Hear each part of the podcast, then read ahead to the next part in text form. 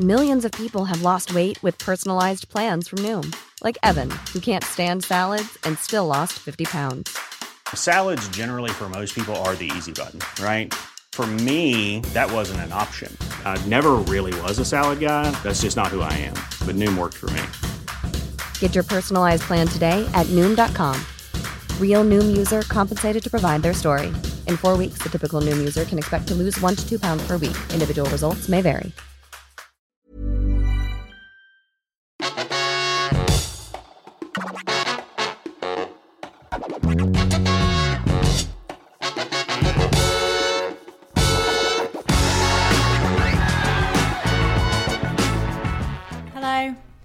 This is Here's the Craziest. I think I just need to follow on the sentence straight away. But sometimes I think you guys are going to say hello, but you never say hello. No. Hello. This is Here's a Crazy Story, a podcast from the Overtake where we tell crazy true stories. I'm Robin. I'm Abby. And I'm Rick. Great. Do we have any corrections from last week's episode? You claim you remember. Do. Yeah, I knew there was one, but I just can't remember what it was. Hopefully it will come to me during the episode and I'll just blurt it out, but I can't remember. Sorry. So. No. Yeah. Nothing from you guys anyway. No, I don't think so. No. We said it was a rare episode with no corrections. Yeah, that's true. Apart from the name of the teacher from Halls. Yeah. Oh, well, yeah. The name was spelt the same, but spelled differently. Yeah. Mm. Yeah. Hmm. Yeah. Cool. All right. Easy peasy. Oh, God, I can't concentrate because I'm thinking about what my correction probably was. I just need to let it go. Let it go. Okay. Should we do our titles? Yes. Please. I did think of one, but I didn't write it down. But it is. I'm sorry. Do you at least remember it? Yeah. Okay. The underground people of Paris. Oh. Yeah. I thought you were making that up after the pause after underground. I was like, oh, she's pulling this out of her. No, I just can't remember. I think I know what it is. Oh, for God's sake. Because you hesitate before you said people. Oh. There's something about these people that's not usual about people, isn't there? Okay, what's your title? I hesitated before people because I didn't want to give too much away, so I thought I'll go with something general like the word people. People, yeah. Anyway. What's your title? Mine's called The Great Masked Walker. Masked, as in he's wearing a mask. Okay. Okay. Yeah. I just couldn't tell between masked... Yeah, even I thought you said masked. Like, and I didn't even know what that meant. Yeah. Like the great masked walker. Yeah. He just what's the tone? Lighthearted. Oh, you never know with. No, and if it's what I think it is. Cheeky and lighthearted. It's a bit. Anyway, yeah, I think mine's quite lighthearted. Yeah, it's fine. Okay. No, again, nobody dies. Oh, this might be quite an enjoyable episode for people to listen to. For change. I want to hear about Robin's most at the moment. Well, so keep Robin's for dessert. Does that mean first, or does that mean dessert? Yeah. First, I'm not one of those people. Oh, okay. Do you save the best until last? Who does that? Famously, yes. No. Yeah. I try and... What I actually try and do is spread out the bad, you know, like the vegetables and whatever you're eating. But to make... So spread them out throughout the thing. And then right by the end, have a bit left that has no vegetables in, just so you can get the full enjoyment. We could do a sentence each. Okay. Could do. To smooth both the stories out. One day for a special thing, we could do it where we each say one word of it. You know, like when you're like, one... That would be so hard. That was. And then we tell a true story to listen to. Yeah, it would, wouldn't it? It'd be unbearable. We'll do it for the Patreon people. Yeah. So I'll look at it now and it'll all be cancelled. You're going to punish the people who give us money. Yeah, I didn't really think that through, did I?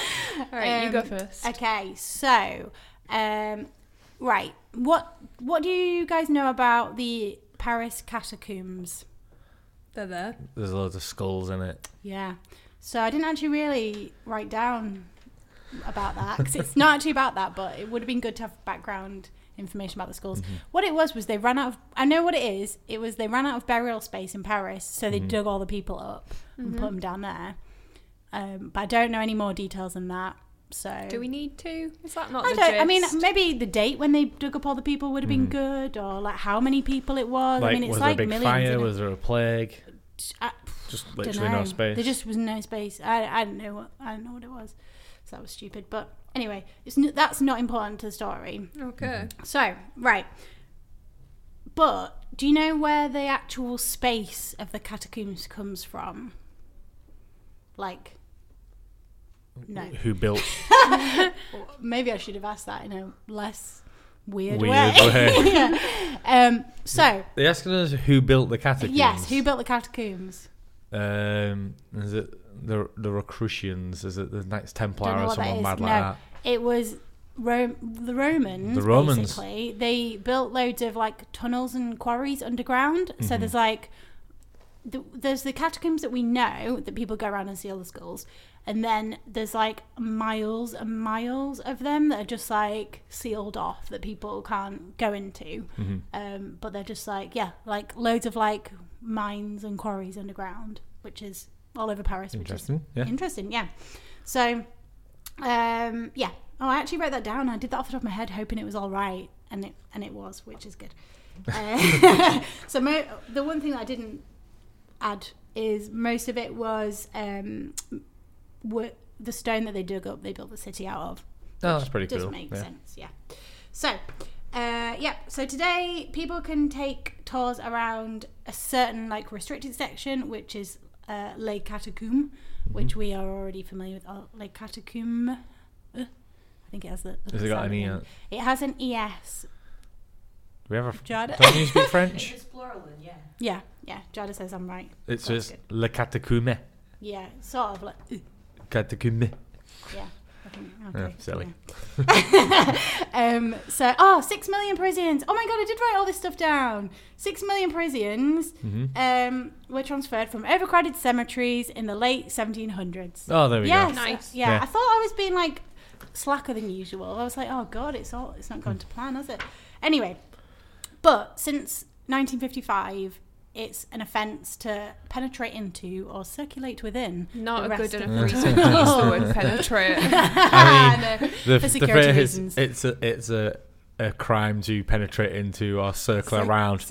Literally any noun that comes after that.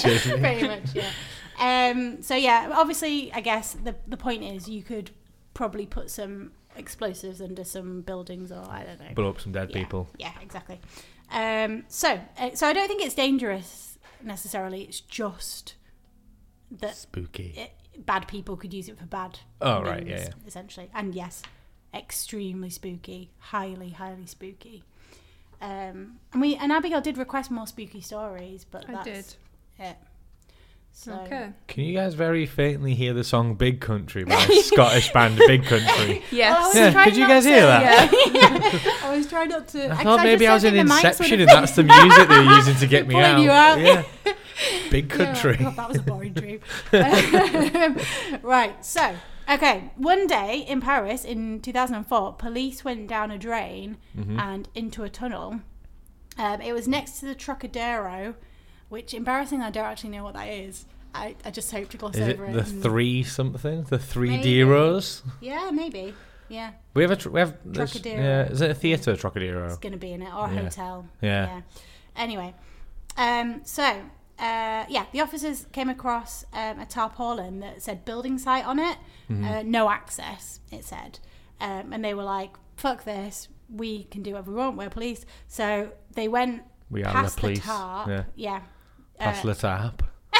Yeah, you can do this everyone there. You. So they went past the tarp, and then they discovered like a tunnel behind the tarp, and it had a desk and a CCTV camera set to automatically record images of anyone passing. Oh. Yeah. Is this what you were expecting from this story? So, no, I just thought you were going to say there were skulls down there and that was it.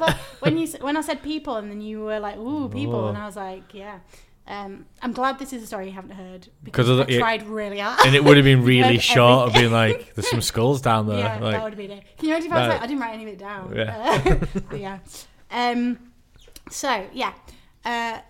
Yeah. The mechanism also triggered a tape of dogs barking. So, like, you go down there, you'd go past the tarp, you'd keep going, there'd be CCTV camera looking at you, and then you'd hear this, like, whoa, whoa, whoa, whoa, whoa. Yeah. And then you'd be like, oh, DMX was there. And so the police said it was obviously clearly designed to frighten people off, which makes sense. Further along, it opened into a 400 square metre cave, which was 18 metres underground, which isn't really that deep. in all fairness. But it was designed like an underground amphitheatre with terraces cut into the rock and some chairs in there as well. So, there was a full-size cinema screen with projection equipment and tapes of a wide variety of films, including like 50s, old school 50s, like film noir classics and current for the time thrillers. Yeah. None of the films were banned or offensive or anything weird. Yeah, snuff movies. They were just films, like normal films. It was a secret cinema. Basically. What year was this that the police went 2004, down? 2004. Oh, okay, cool. Went down there. Yeah. So, like 15 years ago. What was out? Thrillers. It's going to be like... I know what you did last summer. It's specifically thrillers, I don't know, but it'd be hilarious if they were just down there watching The Ring. Yeah. You love The Ring. Yeah, I do. Yeah. They're watching White Chicks. Is that 2000? I bet that is 2004. I think that's probably after that. Do you reckon? Frustratingly. I think I thought they were doing an American Pie, weren't they? Like American Pie 3 or something. I blocked those movies out. I remember thinking at the time when American Pie came out, and you know there's that where they creep on that girl and she's getting changed. Oh, yeah. And everyone's just like, oh, that's fine. And I remember thinking about how traumatic that would be. And, like, saying it to people at school, like, that would be horrible. And people were like, oh, don't be spoiled, Robin. And I just kept quiet for 15 years. And now people are like, oh, yeah, that film was horrendous. Yeah. But at the time, people... The raunchy teen literally fucked a pie in one of them. How did people ever think these were good movies? I mean, yeah, that is true. But like that particular bit where like she's getting changed and she gets spied on is I'm sure really there are like several weird things like that. I bet there are. Yeah. I don't remember that one. Revenge of the Nerds. Someone gets raped. It's not framed as a rape, but it's definitely a rape. Yeah. I've heard a lot of, like, it comes up when you read about, like... raunchy teen comedies that are just really bad. Really horrible stuff, Plus, Stifler drinks jizz out that cup. Whoa! I do not remember it, to be fair. So there's a secret cinema, and then next to it was, like, a bar, restaurant type thing. I mean, it says restaurant, but...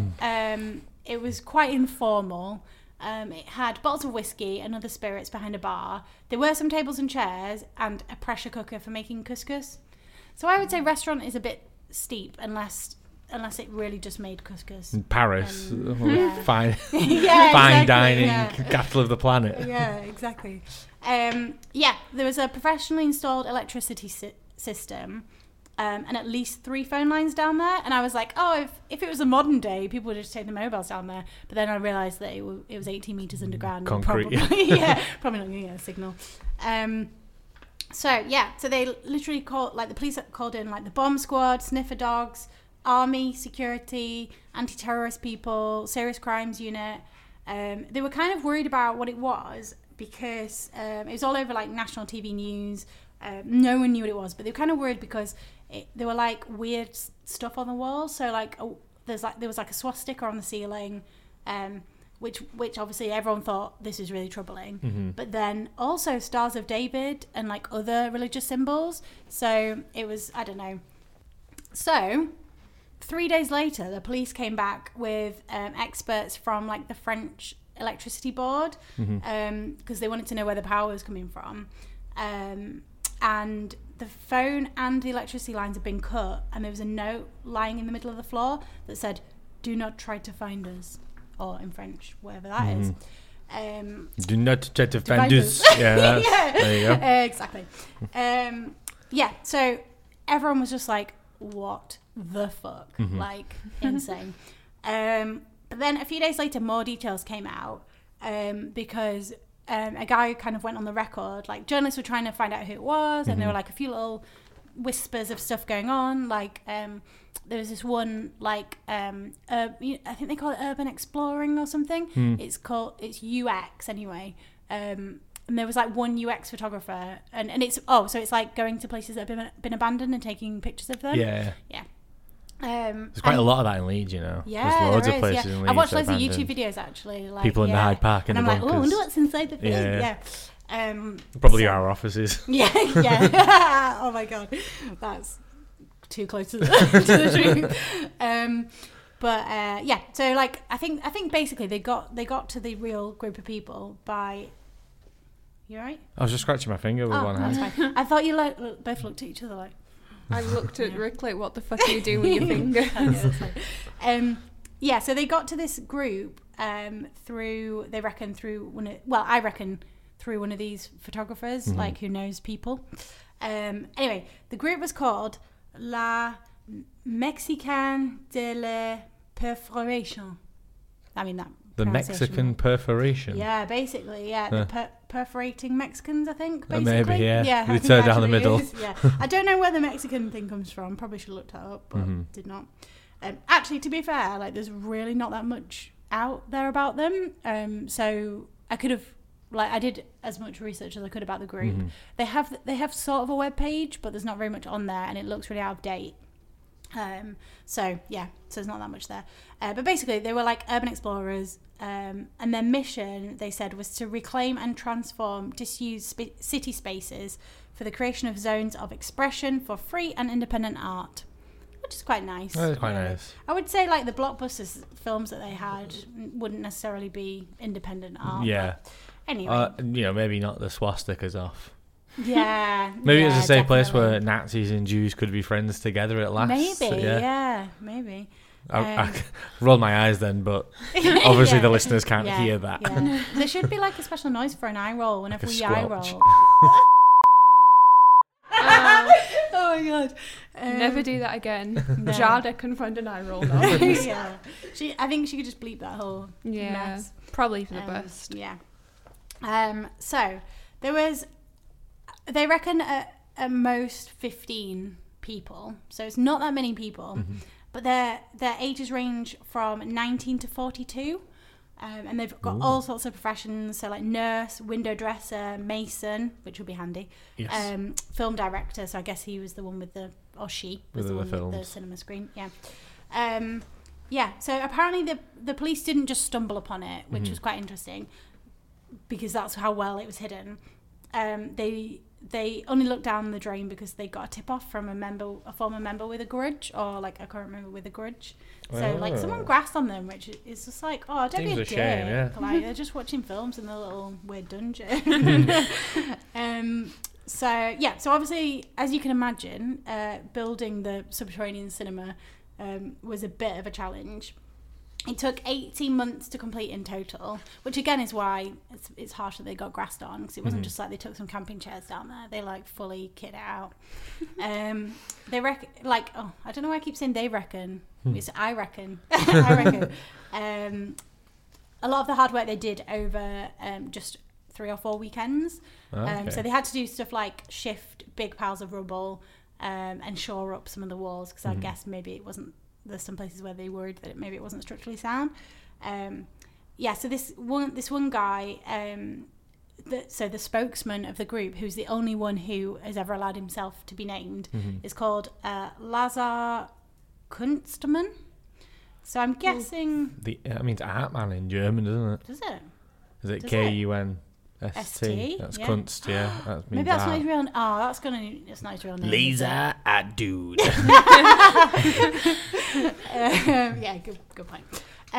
He said, quote, "The biggest hassle was that everything, tables, chairs, bar, projector, screen, the lot, had to fit through a 30 centimetre by 40 centimetre hole on the surface." So it was basically a manhole that they had to get everything through. He says, quote, "We will always be a step ahead, and what, in the end, are we guilty of? With that cinema, we should be rewarded for restoring and preserving France's underground heritage. Those caves were in a terrible state," end quote. And I think, like, part of their, like, ethos of it was to, like, when they left, to leave it in a better condition than they found it. Yeah, which is quite sweet. Enough. So this, one of these guys who was one of these UX photographers, Patrick Olk, said that... it being found out was a shame, but it wasn't the end of the world. And he knows of at least a dozen more where that came from, which is very exciting. Mm-hmm. He said, quote, "You guys have no idea what's down there," end quote. That's fascinating, cool. Isn't it? Disturbing. Yeah, that's true. Yeah. So, and it's just like miles and miles of, like, you know, providing they can find a way into these spaces. Yeah. Like... Yeah, in theory, like, it must be just like a bunch of people that just go through any old manhole until they find a good somewhat space. Cool, yeah. Yeah, which is, that is cool, crazy. Man. Yeah, so there you go. So that's one of my favourites I've ever done. That is a good one, actually. Yeah, I quite like that. I mean, it's harmless, I guess, but just being like so obsessed with wanting to watch some movies around some corpses, like, what's the deal? Oh, the corpses aren't in that bit, yeah, but like that's the appeal of it, isn't it? Like, I don't know, I don't think it is. I think it's just like having that completely private space that's not that's secret and not known by anyone. It's like all like there's like there's loads more of the underground in London than you can actually be on. Like all those hidden stations and all the secret stations. They're all inherently intriguing because they're like underground. Yeah, and then there's like the postal tube network as well, which is like... It's like they've closed that now. Yeah, it's closed, but there's all that network. Yeah. So it's fascinating. So I do wonder like what's going on now. Like I didn't go any further as to find out whether anything else had been found recently because I thought that one was so fascinating. But wonder where they're all watching films now. Yeah, probably around that. Cinema guys. DVDs. Yeah, that's true. I've just subscribed to Netflix and they're done with it. Yeah, pretty much. So that was a good one. Yeah, thanks. Yeah, that was all right.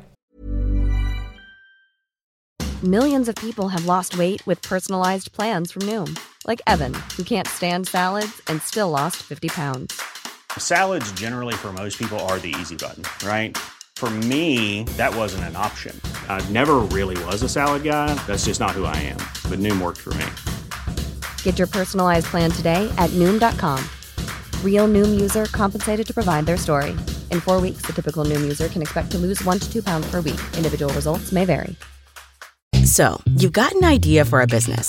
The store of your dreams. There's just one thing to figure out.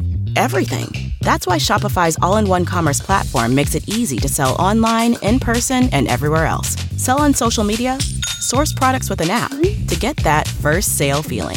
It's the only solution that gives you everything you need to sell everywhere you want. So when you're ready to bring your idea to life, power it up with Shopify. Sign up for a $1 per month trial period at shopify.com/listen. Let's see yours then. Yeah, I don't know, man. I don't think mine's as good as that. I enjoyed that. Oh. So mine is The Great Mass Walker. Oh, yeah. I know the great bit. He's not that great. Okay. But you would appreciate me calling him great, I think. It's nice to sell the story a little bit as well, you know. Yes. Yeah. So on New Year's Day in 1908 in London, England. Mm-hmm. Heard of it. Yeah, it's rare for me that mine actually take place in England, but this is an English one. Nice. A man had called a... London's journalists had gathered because a man was giving a press conference. The man showed up and he was in regular Edwardian attire, apart from his head. And on his head, he was wearing like a knight's metal helmet and visor, completely shut down, so you couldn't see any of his head. By the way, so many things flashed into my head as you were saying that, and I didn't want to interrupt you because I thought I would ruin the story. But if he's got like a little cap with like a spinner on it, I was thinking like a Mr. Blobby. And this is how Mr. Blobby was invented. No, he's got like with the pointy beak that raises upwards that you know, like really old school that you can imagine. So he has a full like iron or steel helmet on. Yeah. Were you going to ask a question then? No, I was just in shock. I was yawning, but Jada cut that out. The man in this iron helmet, and he had a pram as well, or a perambulator as they used to call them, and one that was considered an antique. They used to call them a perambulator? Yeah, they're not called prams. They're just still what they're called. Perambulators, but we just call them prams, yeah. That's the first I've heard of that. So he announced to journalists that the previous year he had made a wager with a wealthy American friend of his who had said to him that no Englishman would be able to walk around the world wearing a mask and pushing a perambulator. So why are the parameters so specific? They get more specific. So he accepted this challenge. Was there anything... These are the stakes. Sorry. So if he managed to do it, he would have received $100,000. Yeah. And I always do this every episode. $100,000, which in pound sterling in 1908 was only £21,000. That was the strength of the pound. But in modern day currency is £2.5 million. Whoa. So if he managed to do it, he would have got £2.5 million. It's not even like he could have come up with like anything. He could have been like, oh, walk around the world with a can of Coke balanced on your head. But yeah, no, it's wear a mask specifically and push a pram. Yeah. So what is that? It's like 21 is nearly 2 points. It's like almost 100 times the amount of money is. Yeah. If he would have lost the bet, he would have had to pay £5,000 to his American friend. Also, as part of the wager, there are a number of things. He couldn't be seen in public without the mask. Right. He had to start off penniless with no resources whatsoever. And also, he had to find a wife on his travels, aged 25 to 30, who had a keen interest in music. This is one of those like bets where like if someone actually made it, you'd just be like, no. Yeah, so, exactly. You're asking too much. Yeah. The masked walker, however, happily, he was insulted that an American would say an Englishman couldn't do this. Yeah. So yeah, on New Year's Day, 1908, he formally accepted the bet and started walking around the world. It might be somewhere in your notes, but was there any basis for any of this stuff? Well, like, just a drunken bet, innit, I guess. Oh, so just some drunken bullshit, like, all right, yeah, you got to have, like, a mask on, and then you got to be pushing a pram, and then, let me... Is that your American accent? Oh, no, I didn't... That was so drunken. No. Oh, right, fair enough, yeah. Anyway, he just set off and started going around. All right. With him, he had the American had hired a minder to make sure that he obeyed the rules. So but this American's rich, then, isn't he? Well, yeah. I mean, he's just throwing up $100,000. Yeah. Just for a laugh. He's probably dared like 50 men to do this and just won £5,000. Yeah, just winning off of it. Also, a caravan did follow him around so that he would have a place to stay. So he wasn't I'd be out on the street. That makes a lot more sense actually now with the no money thing. Because it's like one thing trying to transport yourself around, but quite another like trying to find somewhere to stay. Yeah. How does he eat? The mask does have a visor on it, but he's not allowed to be seen. His face isn't allowed to be seen in public. Money. Oh, right. So... He was allowed to make money on the way, the road, but only via one means, which was selling postcards out of his pram. And we know that this happened because there are postcards from various postmarks signed by the masked walker to various people. People sent them from Brighton. Oh, I saw the masked walker today, bought one of these postcards, I hope all is well. Do we think he was like flogging loads, or was it like days before he could eat for the first time? He said that he was making quite a lot because he got arrested on like his second day because he was. Hang on, wait, is this later on in my story? Let me just check. Oh yeah, he was arrested like on the second day of the walk for selling cards without a license, selling postcards without a license. You wouldn't think in them days that they would get you. Yeah, but he told him about the bet, stuck to the bet, was allowed to wear his mask in court as per parameters of the bet. That's adorable. And I think he was basically let off and they were just like, right, fair enough, you should warn us next time if you're going to do something like this. People were good, were they, in those days to white men? Yeah, and they let him off and he just continued on his way. And also at one point, because he had an antique pram, it broke, so he then had to buy a new pram with some of his... He's walking money. Did it say whether it was a Silver Cross pram? Because my hometown used to be the Silver Cross pram factory, but then it closed. Oh, maybe not, because it was all down south, so... It was the best make of pram. Maybe that's the new one he bought there. Maybe he upgraded. Maybe. Yeah. But yeah, basically, just everyone loved him. Like, every single town he went to, local newspapers, remember those, interviewed him. And said that he was clearly quite a charming, charismatic man and probably from a high stake in life. Yeah. And very early on, he said that he'd found a woman whom he intended to be his wife, who had joined them and would stay in the caravan with him. Oh, yeah. So he was quickly ticking things off. Yeah, nice. Bit of a risk, though, getting the wife really early on. Early on, because you've got to go all the way around the world. He said that... yeah, when he was indoors, if he wasn't out walking, say if he had to sit down or go for a meal or something, he would wear a silk replica of the helmet, so it was the same shaped helmet but lighter, so it wouldn't just crush his head. Yeah, I bet he regretted the helmet straight away. Like when he, you know, when it said you can wear a mask, and he was like, I'm gonna wear this helmet, I'm gonna be all ballsy, and then he was like, oh shit, it's actually really good. So yeah, he set off obviously the 1st of January, and he was talking. He's been talking to journalists, and in June he said he was getting ready to head north. He'd been around Brighton and all the south. Oh. He was like, "I'm about to head up north." Well, he's walking, isn't he? Yeah, I know, but and he's stopping for various press. Well, London, I guess. So he hadn't really. Yeah, it's kind of weird. Like he walked around a lot of towns, like from town to town. That's so not it's very efficient. Not at all. No, but basically, come June, he said he was going to head up north to Leeds.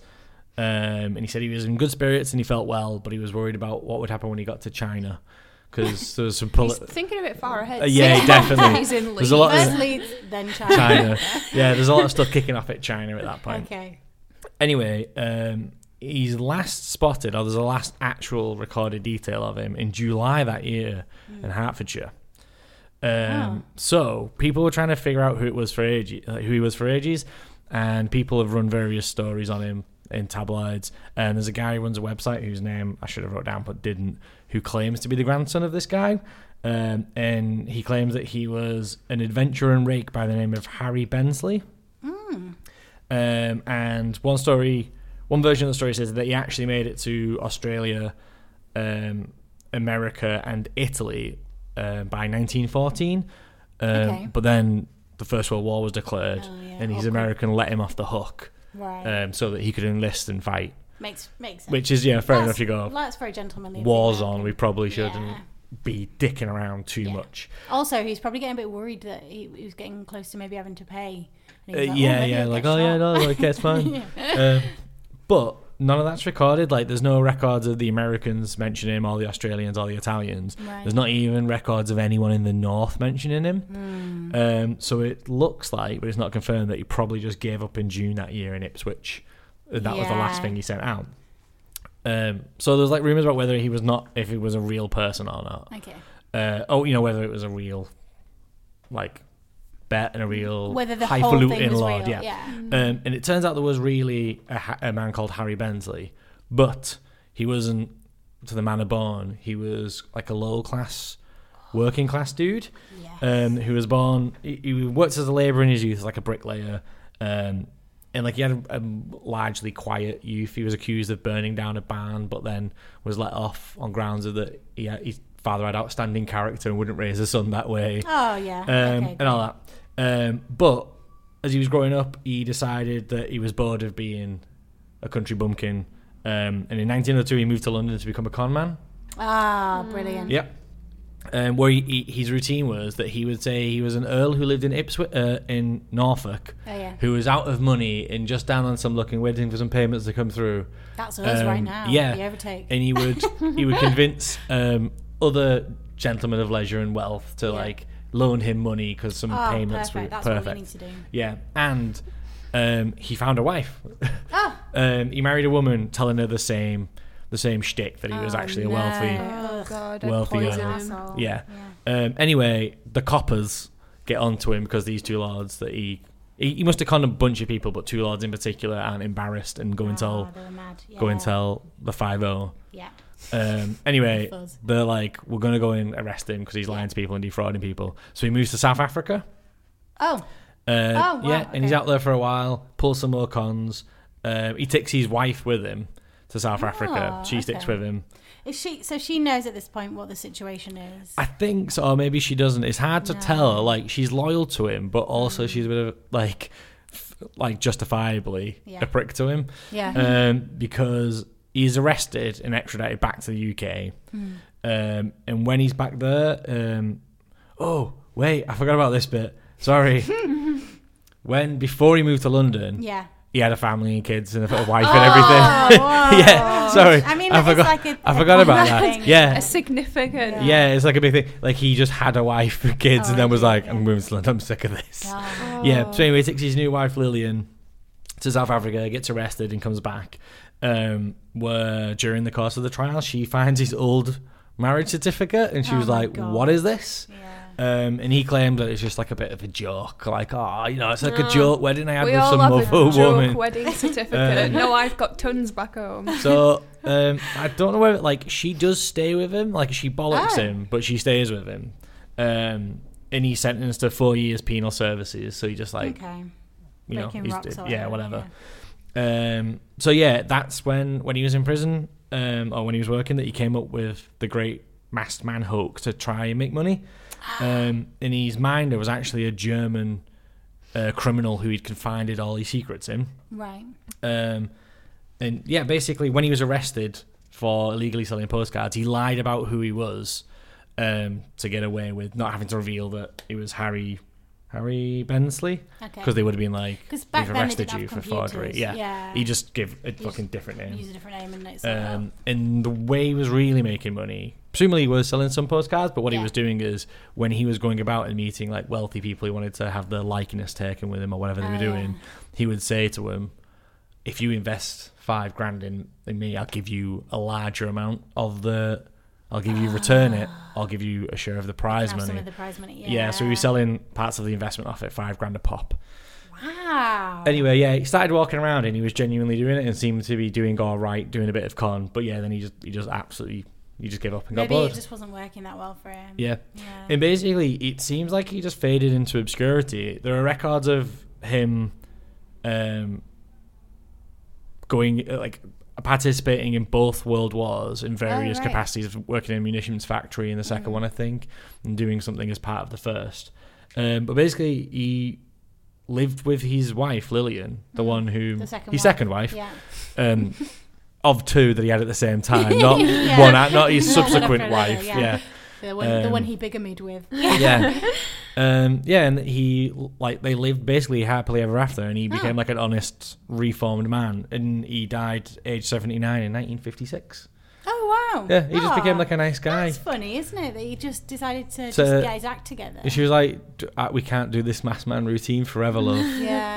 I suppose, like, maybe where's the pension? Like, worked out a way of getting a better job. Like, you know, like, let's say he was in the factory and then actually maybe he got made a foreman of the factory. And actually, like, he could have like been like, oh, actually this is an easier life than even working in the factory than I think certainly after like the wars happened and he probably had a trade like, again. Oh, bloody hell. Yeah, especially if he had a second bunch of kids as well, he had to like look after bunch.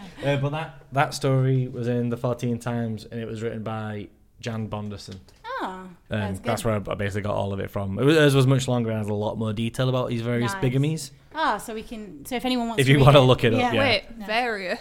Oh, sorry, it's the same bigamy, but there's lots. There's more ins and outs than I had time to write down yesterday. Nice. That was there. Good. We go. Yeah, like I think we did like not long ones then as well. So that's they weren't long. Yeah, both quite cheery. No one got hurt. Yeah, crimes were committed, but. Only in the eyes of the law. Yeah. Oh, yeah, I meant to say, actually, on mine that they really struggled to have something to, like, arrest them all for. And I think they were going after them for, like, stealing electricity. But they couldn't work out where on the grid that they stole the electricity from. Yeah. So they couldn't really do anything about it. He pointed to the pot of electricity and was like, the level, the marker's the same. It was like, oh, we just filled it with a bit of water or something. Oh, I know what my correction was. I didn't do it from last week's episode. I meant to look up the name of the people who the British version of your story. So just to say it, but I didn't do it. You know when when you were saying, you know, last week when you were saying that you had your story was the women stealing all the Brasilia Brigade. Last week it was last night. It was literally last. Well, for the don't need to know. For the listeners, it's different. For the listeners, it was last week. And I said there was a British version. My correction was going to be... No, it wasn't really a correction. It was just... What they called the Booby Bandits. It was going to be, I was going to look it up so that I could say what it was, but I didn't look it up. So this whole thing was pointless. Thanks for that tirade. Right, do you want to do corrections, Abigail? Do you need another minute? And I could do thank yous. Well, there are only a few, so I'll do them now. Okay.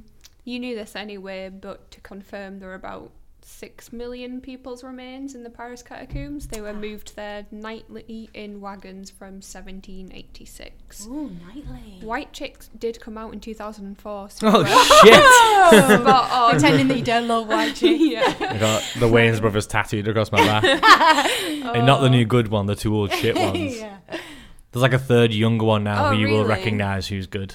Okay. No, he's not one of those. I'll look that up. He's not Damon Wayans or Marlon Wayans. You know too much about the Wayans brothers. Yeah, suddenly I realised, oh my God. The Ring came out in 2002 though, so... They could have watched it. They could have done but a bit old. Because I don't know what else they would have been watching in 2004 that would have been classified as a thriller. Like maybe Saw or Wild Things 2. Don't know. Yeah. Okay, I'd sit down in like some...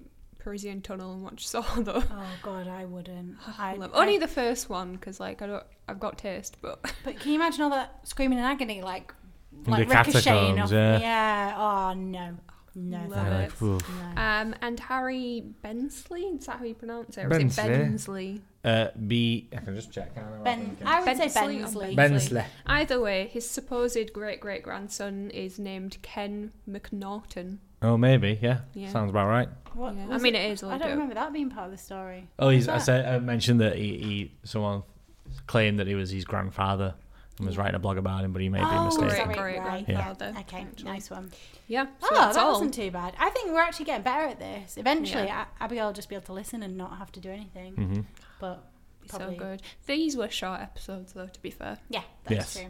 Yeah, I think this is a standard that we need to maintain, shortish episodes. Yes. So that people can bear it. Anyway, so... the listeners, not me. I can't bear it. No, it's been established that you can't bear it. Thanks to producer Jada. Thank you. For all her hard work. Thanks to Annika Vadical, who were constantly confusing about whether we've got pictures for each week, and we always have pictures, and we never give them on time. Nope. So she always give us the pictures, and we she's not like fuck off, square. No, she hasn't. She's been incredibly patient. I've never known anything like it. And that it's only two thank yous. Oh, and thank you to you, the listeners, for listening. We are actually. I looked at the stats. That today. Might be only two thank yous as well. I looked at the stats today, and we are actually every week we're getting more and more listeners. So people are definitely hearing about us and maybe telling their friends, or I don't know where. No one will promote us anywhere, so I guess I don't know. I don't know where they're hearing about us from, but. Great. Good, do more of that, please. And if you could subscribe to the Patreon, that would be nice, because we have as of today got £10 in the Overtake bank account. We're just telling people that. We are owed a lot of money, so which we will be getting. So I mean, if people pay the invoices that we've given to them, then we'll be getting that money. Yes. I feel very confident. But yeah, that is the dire situation at the moment at the Overtake. Yeah. Are you worried, Rick? No, not really. I told you guys. You paid us today, so I might not come back. No. As we established, I can pay everyone next month, but just probably not the month after that. So we're not lying when we say that we really just desperate for that Patreon money. Thanks very much. That's it, innit? Yeah, we thanked them all. Okay, great. Podcast over. Bye. I might sign off with cheers, lads. Oh, yeah, that's good. Quite blocky, isn't it? All right, lads. Cheers. Cheers.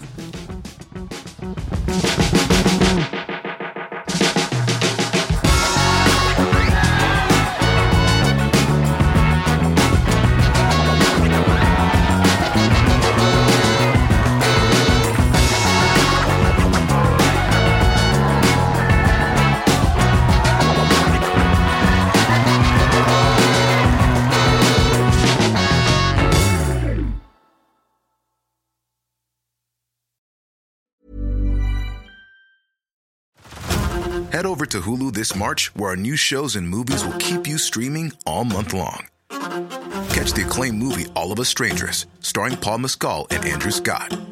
Stream the new Hulu original limited series, We Were the Lucky Ones, with Joey King and Logan Lerman. And don't forget about Grey's Anatomy. Every Grey's episode ever is now streaming on Hulu. So, what are you waiting for? Go stream something new on Hulu.